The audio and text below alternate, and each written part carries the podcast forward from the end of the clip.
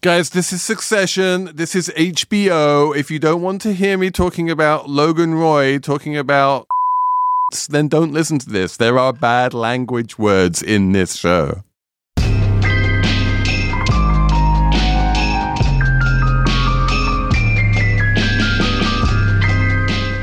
Hello and welcome to the Mr. Darcy How Could You episode of Slate Money Succession. I am Felix Salmon of Axios. I'm here with Emily Peck of Fundrise. Hello. And we are joined on this here lackey slack by Lizzie O'Leary. Welcome. Hello. Lizzie, uh, what are you up to these days? Plug your podcast. I host a podcast for Slate, so it's very hard for you to track me down called What Next TBD. Um, but I also watch Succession fervently fervently. You've been on this show before. It was amazing. So we had to have you back for the grand finale. We have so much to talk about. Tom, obviously, and Connor and Kendall and Logan and Lukas and oh wow, what a finale. It is all going to get unpacked right now on Slate Money Succession. Okay, let's jump right in here. Lizzie, what do you think? Oh my God, Tom! Tom! Tom! Wambsgans! Mr. Darcy, how could you? I mean, but also, what do you mean? but also, God good, good job, Tom. Take his revenge. Tom came through with with the knife in the back for his own wife. Who is a monster? I mean, she told him. I mean, she took him to town. Is that a phrase people use in the last episode? Dressed him down, told him she didn't love him. Maybe she'd have his baby, maybe not. She'd freeze I mean, the baby. Who exactly knows? Yeah. Setting him up. Who knows? She's not exactly creating a bond of trust between her and her husband. I was, I felt excited. You're not supposed to root for anyone in succession. That's the rule of succession. But I was. Is that the rule? Like, go Tom. Like, can you root for Willa?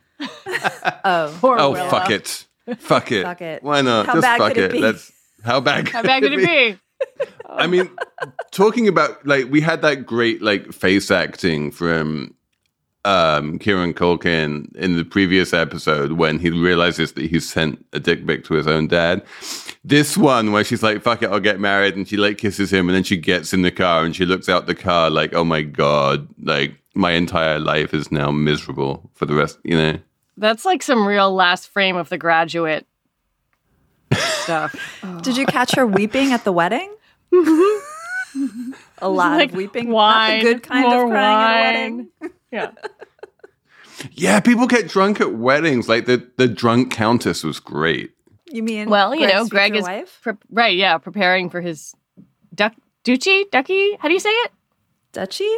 Duchy. Felix? Felix. Duchy, yes. Yeah, the Grand Duchy of Luxembourg or Liechtenstein. I can never remember one or the other. 12 times removed or some shit. yeah.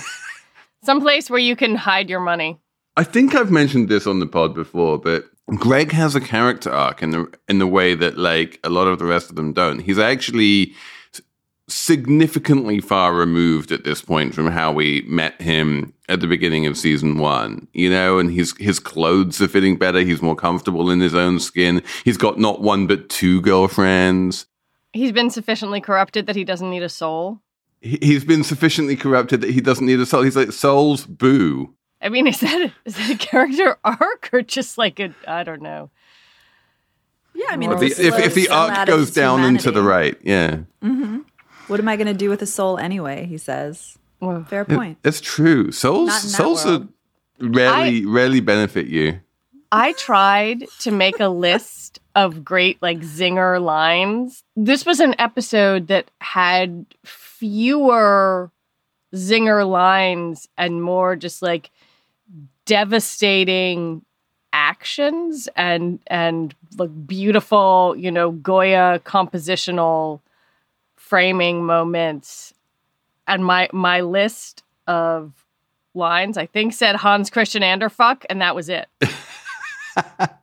There were a couple, but there, a lot of them were delivered very quietly in a way that um, you don't necessarily notice. Like, like at the very beginning when um, when Shiv talks about the bigot spigot That was Yeah. good. Bigot Spigot was good. Can we talk about the beautiful symmetry of I think it was the first or second episode where Kendall tries to get Shiv and Roman to rally to his side to take down their father and it's it's a fail. And to this episode where it, it actually works and they come together and and because I just read a book about psychology, so I'm in this frame, but because he was able to get real with them and feel his feelings in front of them, even though they're extremely uncomfortable with feelings, that's enough to show them his humanity so that they can all come together as siblings in this beautiful moment that is, of course, thwarted and you know it's doomed from the start. But it was so wonderful to see that all happen. Like, even though it's succession and it's funny and it's a dark comedy about terrible people, to see them in touch with their their love bond and their humanity was kind of nice. Also, like, it's important that the only person who could do that, the only person who could bring three of them together is Shiv. Oh, I was going to say is Kendall. Well, Kendall Kendall was kind of dragged along as a piece yeah, of Yeah, but broken there's like a meat. moment, but there's a moment where it flips and he's like, he remembers the divorce agreement. He's the one who knows. Right, right, but like, that he he's in the tactical he's brain. in the car at that point. Yeah, like no, that's Shiv true, is the true. one who gets them into the car. Well, Um, we should have known it was doomed because it was Shiv's idea. Like everything she touches turns to shit.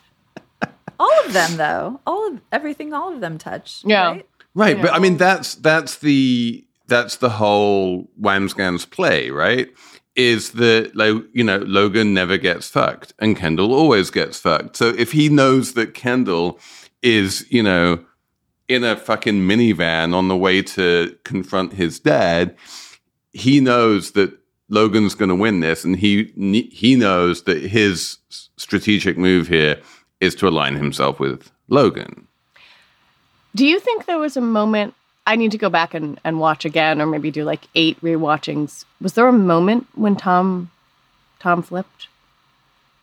And was it in this episode or was it in the last? Like, I sort of wonder if it was that wedding toast where she's like, he knows she hates her mom, and she says like, you know, to have the the kind of marriage that we have. If that if that was the thing where Tom was like, okay, bye bye. In the toast to her mom, Shiv says, I hope your marriage is as rich and as happy and as rewarding and as fulfilling as mine. And I was like, oh my God. it's because their marriages are very similar, right? In that the mom's marrying this guy she has no respect for, obviously, and trash talks behind his back. And that's what Shiv did as well. She married a guy that she doesn't really have any respect for, but he tried. All right, can I can I give you the Tom theory here? My Tom theory is that there are two flips involved here. The first flip is when he flips decisively into Logan, like surrogate son mode, right? When Logan's calling him son, when he's like, I will go to jail for you. And Siobhan takes this as a kind of smart tactical move for the Shiv Tom marriage. But on some level, this is Tom just l- aligning himself with Logan and saying, like, you're the guy who never gets fucked. I want to make sure that I'm as close to you as I possibly can be. And why the fuck did I marry into this family anyway? It wasn't for Shiv who doesn't love me. It was for Logan who doesn't love me. And um and so like you have that Tom Logan connection already. And then um and then the second flip, which I think is the one you're asking about, is when did he flip against Shiv? And here's here's my kind of I I don't know if this is my like attempt at a season four spoiler or something, but like I'm not convinced that what he did was true flip against Shiv or whether what he did was a sort of tactical hedging of the bets in that Logan was always going to win. Logan was always going to do this deal. Logan was always going to find a way to do a deal with Caroline before or after the kids confronted him about the supermajority clause. And in, if Logan was always going to win, or even if there was a very high probability that Logan was going to win, it was always good to have one of them perceived to be on Team Logan rather than all of them being perceived to be, you know, Team Kill Dad. And so, in fact, what Tom did can be seen as a way of like saving the Shiv Tom relationship with Logan rather than like knifing his wife in the back. Yeah. There is no way that Logan didn't know all about the supermajority clause and all of his teams of advisors weren't all over that all along. And this is and this is the reason why, by the way, you know, Kerry was lying to Roman why all of the kids were being cut out of the deal, why no one was even telling them that Carl and Frank were in town. The whole point was everyone was well aware that the kids had every ability to scupper the deal, so they needed to be kept out of the loop as long as possible. Logan just wanted to make sure they didn't get to Caroline before he did. But because he knew and they didn't, that was easy. Why wouldn't he just convince the kids to come along on the deal with him? Like them is there just no way they they would have because they wouldn't get power in the deal? Yeah, and that's a really really good question because like this is the most Murdocky of all of the episodes this season. There were um, there's Murdoch after Murdoch after Murdoch like little um reference throughout this episode. And of course, what happens in the end of the Murdoch saga is that Murdoch sells to some other company, and none of the kids really take over new um, 21st Century Fox, right? It just becomes a division of Disney. There was talk for like a millisecond that James would run that division, but that fell through very quickly. And that's that's very Murdochian, right? There's talk for a millisecond, like Matsson is like, "I'll bring you in. You're crucial to this deal," to Roman, but then it falls through very quickly. And when Roman is in the car, he realizes that that's exactly what's going to happen. And and so the, and so then the question is, why why wouldn't the kids just happily go along with the deal in the way that the Murdoch kids did, right? And the conceit of the episode is that Siobhan has become so completely bought into the dream of taking over the company. And Roman has become so completely bought into the dream of taking over the company that they will do anything to keep that dream alive rather than effectively they're all being offered the same deal that Kendall was offered, right? Which is $2 billion and fuck off and go make your own pile um, which is a very attractive offer, and that's exactly what I would happened take that to like offer. Just to be clear, to, to James and and to Lachlan, right? They both got two billion dollars. They both get to go off. Like James gets to go off and buy like Art Basel and the Tribeca Film Festival and whatever else he's investing in, and like be his own media mogul. Lachlan gets like one of the toys that gets spin off, spun off, like News Corp, and um, or, or Fox, I guess I should call it.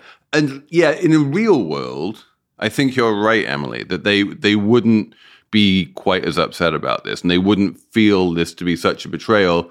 Because, like, seriously, kids, did you honestly believe that one of you was going to take over? Well, I mean, it's a TV show, right? They have to. Otherwise, it's no longer a TV show.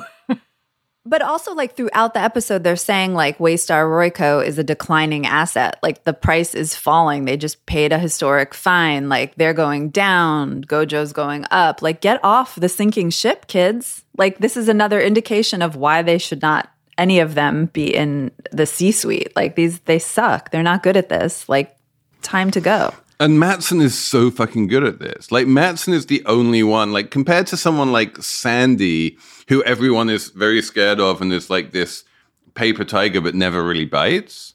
Matsson is the one person that um, that Logan encounters who's like possibly better at the game than Logan is. And Logan just sees him and goes, as I by the way, did Emily, did I call it? Yeah, Logan Felix, chose his I was gonna successor and a it's case Lukas you. Matsson. Yes, yes. Felix, As I was you were listening to that, going down the aisle of Food Town grocery shopping, I was like, yeah, that is. okay. um, can we just talk about Alexander Skarsgård's physicality in that in that scene where he's like kind of like with his t-shirt and his pool slides, kind of like lounging in his Lake Como furniture in the most kind of I don't know, leonine alpha male way, just sort of like, yeah, okay, Bleh. tossing this stuff out. It's so, I mean, the guy's what, six five? It's just, it's incredible physical acting. he he there's there's a little bit of chamath in there, you know, with the like the shirtless selfies. Like he's obviously been working out.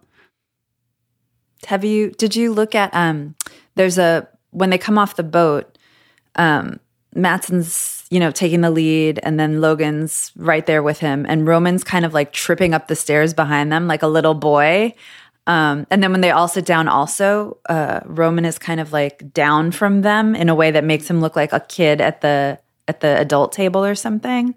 Um, and it's just so clear, like he he's not ready for any of this, and he's got to go. So why didn't Roman understand what was happening? Because it was very clear in that conversation how this is being. And then he's just literally like, "Okay, Roman, you go back to the wedding." that Roman should have been running back like, woo, woo, woo, we have a problem. Or did he just think like, oh, my dad's going to take care of me? Or did he not understand? I, I think it was a little bit of all of the above. And also, I think that Lukas and Logan between them did a pretty good job of planting the seed in Roman's mind that if this deal went ahead with Gojo buying Waystar Royco, then Roman would be golden. He would be like in the middle of it all. He would be running something important. He would be crucial to the whole deal. And so, like, that was like, he kind of felt that if it did happen, he would be the winner. Yeah, he had he was delusions, I think. He was like, I'll keep this a secret and then I'll I'll I'll win this one. He was still kind of like fighting the siblings. But then that scene with Kendall maybe changes his mind. You, you, could see, I mean, again, amazing acting from Kieran Culkin in this one, but in, when they're in the, the car and he's trying to work out how to argue against what his siblings are saying without revealing to them what he has been promised because like you know while Kendall has had his moment of honesty, you know, Roman can never be honest about anything. I did love that um, that classic line in in the scene in the plaza when Ken falls apart and goes, "I'm blown into a million pieces," and then um, Shiv gets the call from Led, and Roman says, Take that call. Leave me here with all the feelings. Thank you. that and the, it took me three quarters of an hour to get a gin and tonic. Just like, oh. Who's the real victim? Who's here? the real victim here? Reboot your credit card with Apple Card, the only credit card designed for iPhone. It gives you up to 3% daily cash back on every purchase. Plus, Apple Card has no fees, not even hidden ones. Apply for Apple Card now in the Wallet app on iPhone. Apple Card issued by Goldman Sachs Bank USA, Salt Lake City branch, subject to credit approval. Variable APRs for Apple Card range from 19.24% to 29.49% based on creditworthiness. Rates as of February 1st, 2024. Terms and more at applecard.com. This episode of Slate Money is brought to you by Wondery, which is a podcast company, and it makes a podcast called The Best One Yet, and it is a daily podcast hosted by Nick and Jack, who serve up three of the most interesting business news stories every day, and why you need to know them in just 20 minutes. Do you want to hear about the $100 wedding dress that saved Abercrombie, or which real tech acquisitions like Game of Thrones, or the one financial equation that can finally solve climate change? That's the kind of stuff you find on the best one yet. So be in the know this year by starting your morning with the best one yet every weekday.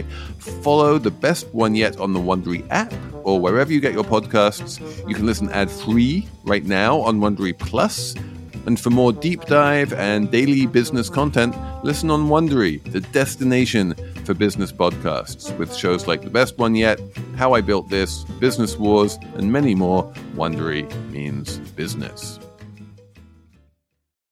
Okay, we obviously we need to talk about Jeremy Strong. Yeah, get into We need it. to talk about Jeremy Strong because the um, Michael Schulman New Yorker profile came out after we recorded the uh, last episode. Oh boy. Um, and then Michael Schulman came out on Twitter last night and added a whole little extra bit about how that scene in the in the courtyard like was a great ca- Jeremy Strong cathartic moment because he decided he could act it better if he was sitting on the ground than if he was sitting on a something else. And so that was what made the whole thing. And he had a breakthrough. So, like, You know, I mean, people seem to agree that Jeremy Strong is a good actor. I don't, I'm not going to disagree with that one. Incredible portrayal of an addict. we just- Incredible. Can we just take a step back and just fill listeners in in case they're not Okay. in the minute by minute of the Because Aaron Sorkin doesn't have social media, so we're going to post this. on his behalf. He asked us to tell this on his behalf. Um, Michael Schulman publishes, The New Yorker publishes his profile of of Jeremy Strong, and um, it's this really, it's a great classic look at the actor and his method, and it goes really deep and kind of makes him look like a like an asshole, Dick? maybe. Yeah. Yeah. I mean, it does. He gets really into his roles. He asked Aaron Sorkin if he could, if he could get sprayed with tear gas Real tear gas. real tear gas in, in a movie um, and and there's some like quotes that are questionable that make you think everyone kind of hates him but i mean it's a fine profile and then the, the reaction to it is just outsized i would say to Celebrities point- need a hobby is basically my takeaway from the whole thing of like calm down. It's a magazine profile. Did it make your friend look amazing? No.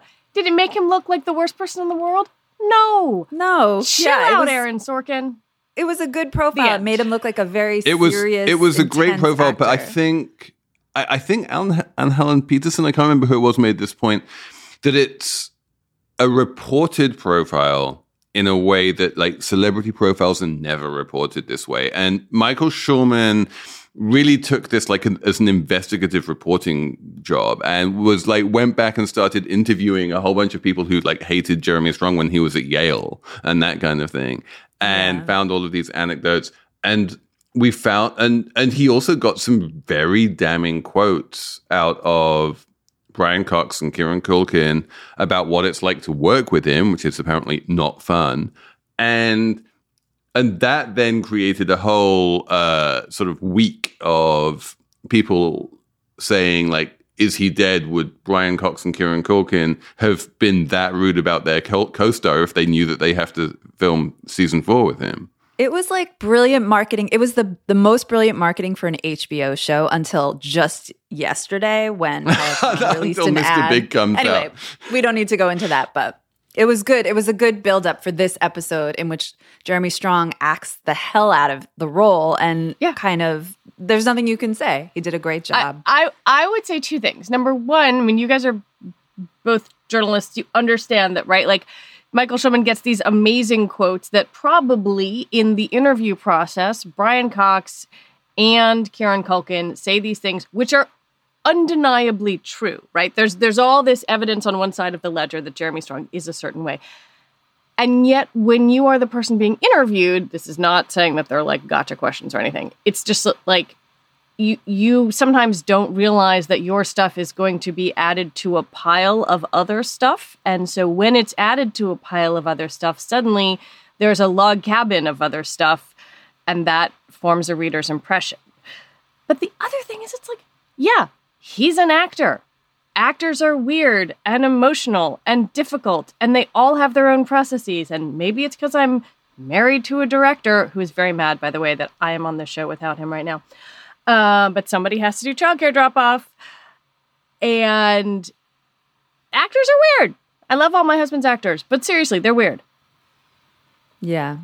And again, he just I feel like this episode was the perfect comeback to anyone Totally. who read that profile and was like, "What a jerk!" It's like, well, you know what? He gets it done. It works he sits on the Yeah. ground. It was his seventh take, and he realized he had it to sit on the ground and get dirty. And honestly, I was interested in the dirt part. It was I was like, "Oh, his pants are so dirty. No one ever gets dirty." The, on the this show. Continuity going was a bit weak. Like by the time he gets out to walk to confront his dad, his pants are magically clean because when you're a billionaire, your pants magically clean They themselves in the probably back had of a the spare van. for him in the car.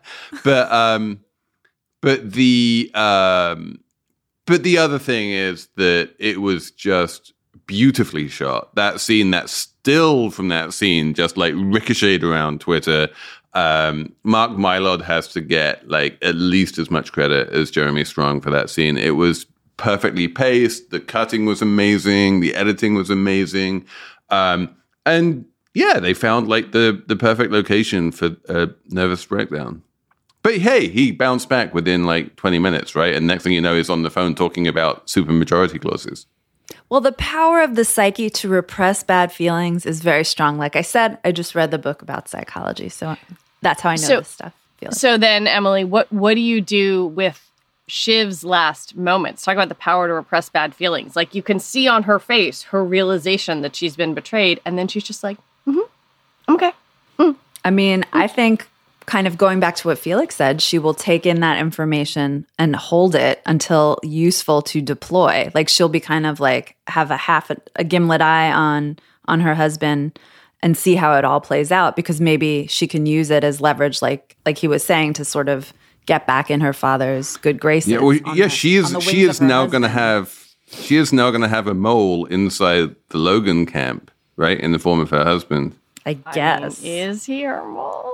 I don't know. Is he not going to tell her what's going on? I mean, maybe the one of the interesting things about this season is that for the first time he has displayed a certain amount of jealousy of Shiv's position, and he's like, "Why are you more important than I am?" And Shiv is just like, "Fuck off!" in the of course. past.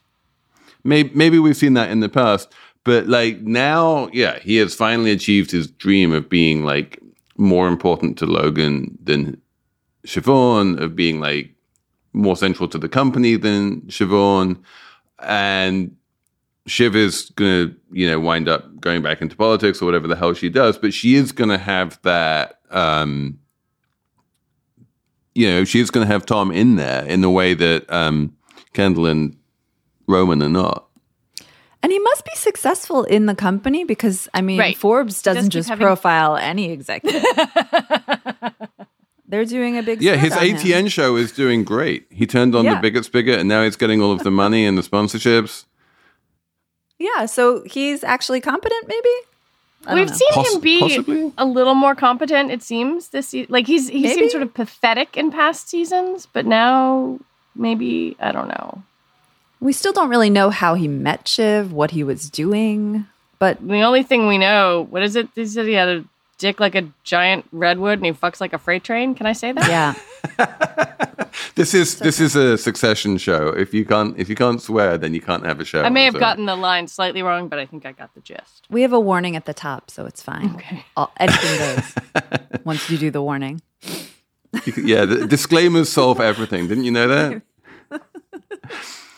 um, I do need to just mention, like, when we're, while we're still vaguely on the subject of that um, Jeremy Strong no- nervous breakdown scene. Um, number one, like the masterful way in which Roman solves the issue through humor in a way that like actually works quite well. And the gin and tonic joke is like a terrible joke, but it also actually has its intended effect. Um, but the other one, since we do love to talk about real world parallels here, is um, Thor Batista. When when Roman goes, um, what like basically like who among us hasn't clipped a kid with their Porsche, you know, and he goes over to to um, to Shiv. He's like, "You killed a kid, right?" And she's like, "Yeah." Um, that that is a re- that is a reference to Thor Batista, who was the I think he was like 20 or 19, something like that, the son of Eike Batista, the richest man in Brazil. And he clips a kid um, on a bicycle in his like $450,000 hypercar and kills him. Oh my god! Yeah. Wow. So They so pay, did they pay Felix off on the, family? And they paid off the family Yeah. and there was never any prosecution. Yeah. Wow. I remember. Yeah. Yeah. I've been wondering for like two seasons now if if Kendall would ha- face re- repercussions for what he did, and like they kept hinting he would. And like, is this where it went? He just ha- he just tells his brother and sister, and they make jokes about it, and he's absolved. Yeah, I think I think really it is because when Logan does the cover up, that's his way of saying like I own you now and I have this over you and you can't tell anyone and and this is like this incredible leverage that Logan has over Kendall. He brings it up again over dinner in this season. Um and Kendall, and it it really has broken Kendall, and it's like the "I killed a kid" thing is the thing that really forces him to totally break down. Um, and then it's Roman, who comes out and says, like, may it please the court, but like you didn't actually kill him, and in fact you tried to save him, and I would have been out there, out of there. What did they say, like a tabby cat out of a bathtub?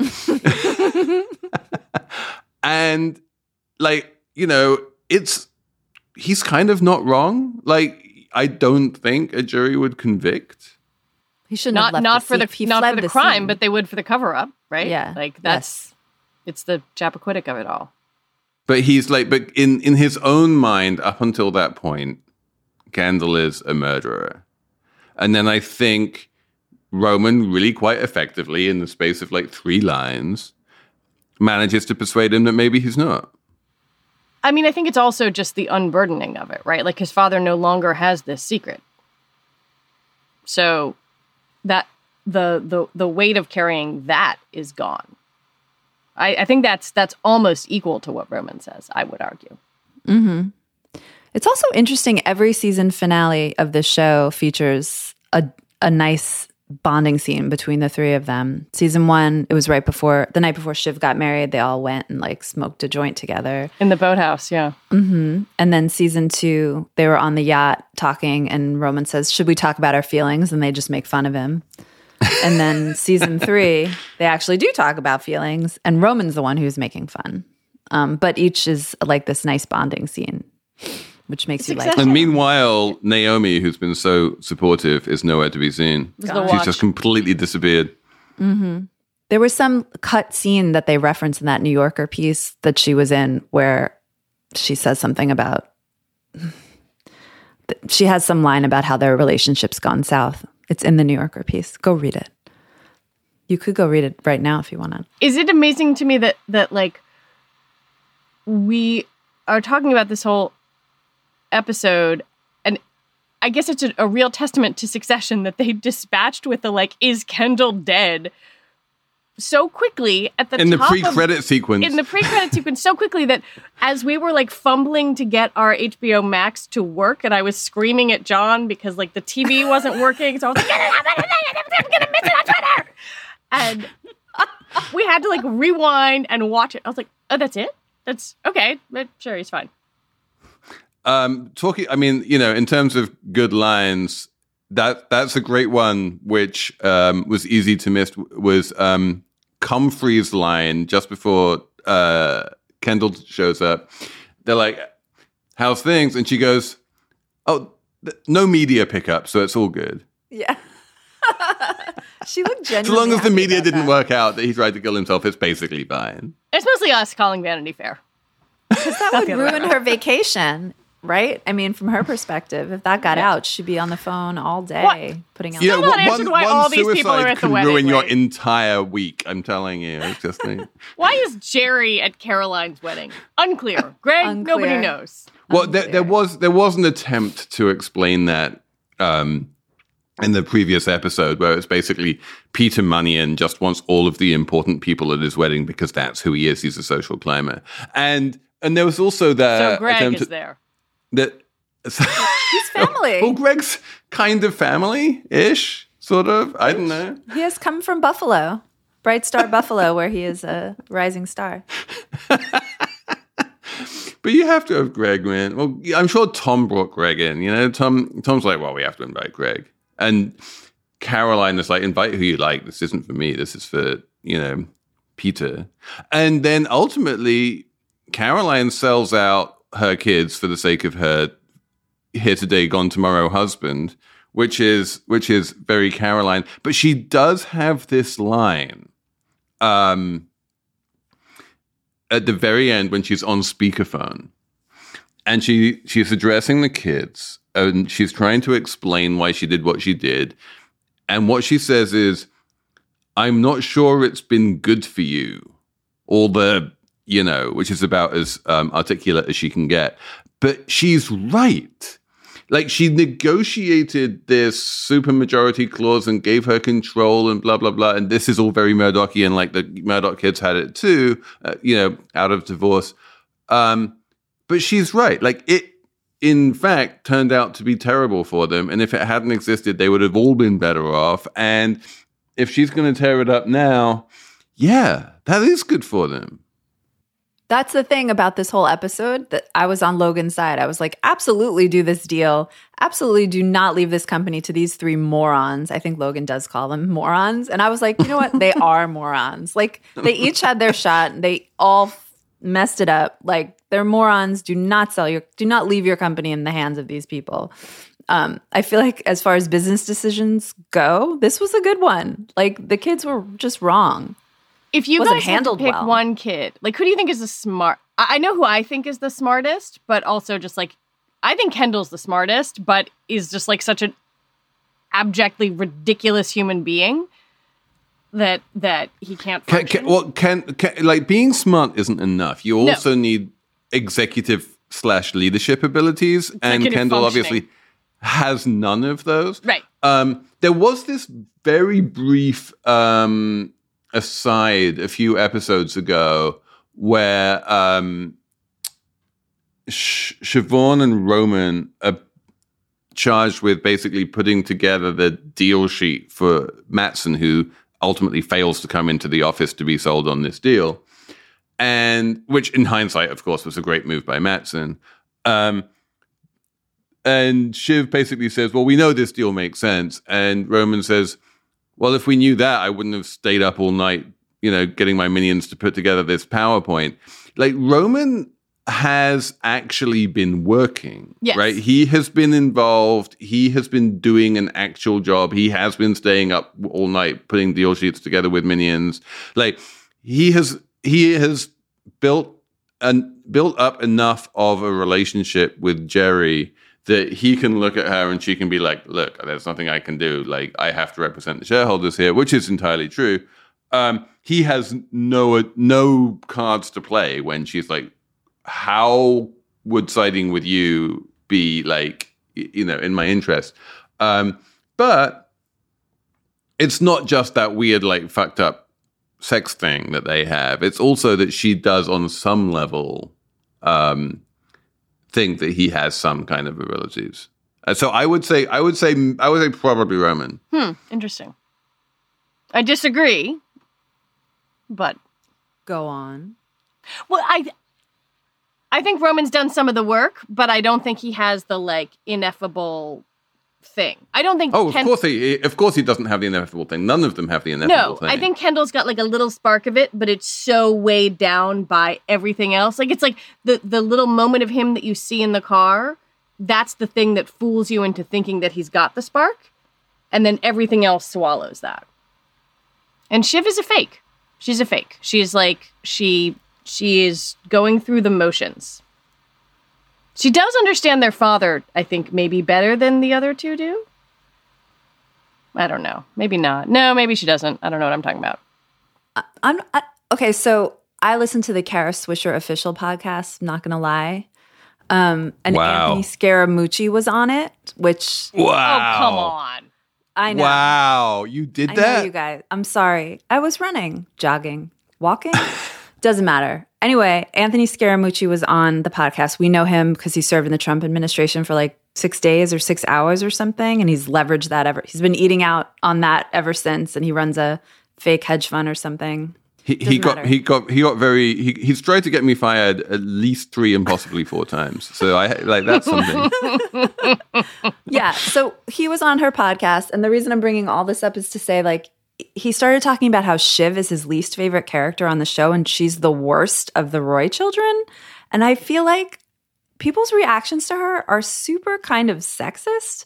And the whole show is kind of set up that way too. Like, she's, she's like, power hungry and like condemned for being power hungry on a show that's all about being power hungry like i don't understand that really like yeah, L- Logan's Logan's reaction to her is super sexist for sure. Like when when Roman's like, "Can I come along to the meeting with Matt?" and he's like, "Fuck off and stick around with your dick pics." And then Shiv like seizes her opportunity. She's like, "Well, if he doesn't come, can I come?" And Logan's like, "All right, Roman." I think Yeah. she's just more transparent in some ways. Like she just says out loud the things that the others don't or Yeah, can't. Yeah, maybe. The thing, But she you're did right. with It is Gerri- super sexist. I mean, maybe may, maybe it's my internalized sexism. I don't I'm not I don't know. But I just I wonder, I do wonder about that. Like people seem to hate her more than the others, but she's they're all kind of equally bad. I, I, I definitely do not hate her more. I kind of like her more than the others. I think uh, definitely of the three of them, she's the one I like the most or dislike the least. Um, I think her ability to, you know, do that deal with Sandy and Stewie was like it showed actual sort of psychological intelligence. You managed to get Sandy Jr. to come around. Um, like she's she's not and and and you know her ability to to persuade um Ravenhead to turn on the raisin, you know, like she's she's got actual abilities. She's not like it, it was always for the first couple seasons. It was always Roman who was the useless one, and she's just undone by her father. Like she can't. Yeah. She, she, she can't function the, around. The closer she gets to Logan, Yeah. the the more kind of undone she becomes, for sure. I think I think I just have a little bit of personal resentment because on my honeymoon I posted what I thought was a really kind of funny over the top picture of myself on in a hot tub enjoying a, a glass of champagne and Felix commented Shiv underneath it. Seems inaccurate. You've never forgiven me. Never a I've never forgiven you for that. Let it Like it's just out, because. I have strawberry blonde hair, leave me alone.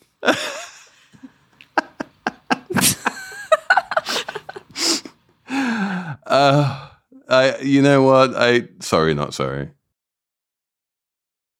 Favorite lines, Lizzie. You you you have a very short short list. I have a very short, short list. What is it? I want to be. Oh, go. Oh, no. Come. Pass. Pass. I need to come back to it. I need to find where it's written down. I want to be my. Oh, my own Greg. I want to be my own Greg. I like that. That's good. Didn't Tom say to Greg, you could have your own Greg? Oh right. Yeah, you can have twenty of. You can them. have 20 of your own Gregs. Yeah, that was good. I kind of I kind of like Logan saying, "Would you mind?" Because would you mind not with him in here giving me the doggy evils? Can you take him out, Romulus? Like I, I that was that was a good line. The doggy evils, and then literally just like take him out. He meant out of the room, but also just take him out. Just fucking take him out, Romulus. He didn't though. He didn't take him out. He didn't. Probably regret. He had he like Roman had like a maybe I don't know eight millimeters of backbone and spine, which is more than he's shown in the rest of the show. Yeah. Okay, my favorite line. I had to listen to it like three times to get this all down, but here we go. Say hello to someone who could be Logan's ex wife's step cousin in law and heir apparent to the Grand Duchy of Luxembourg, 12 times removed or some shit, and potential count of somewhere and legitimate claimant to the dormant throne of Italy. well done. Greg, well you don't done, need to Greg. be your own Greg when when you've got that. He's about to be royalty. So there you go. I'm, none of us even talked about I'm the eldest son. oh my god, Aw. Con. We Yeah. forgot Connor. Poor Con. Well, that's I mean, his there is problem, the- isn't it? the the con sub i mean what i mean also some amazing acting from alan ruck on this one who normally is just a caricature but like when he starts like carving up the table with his knife and then just explodes I mean, it is pretty rude of Kendall to say he's the oldest when he's not, when Connor's right there.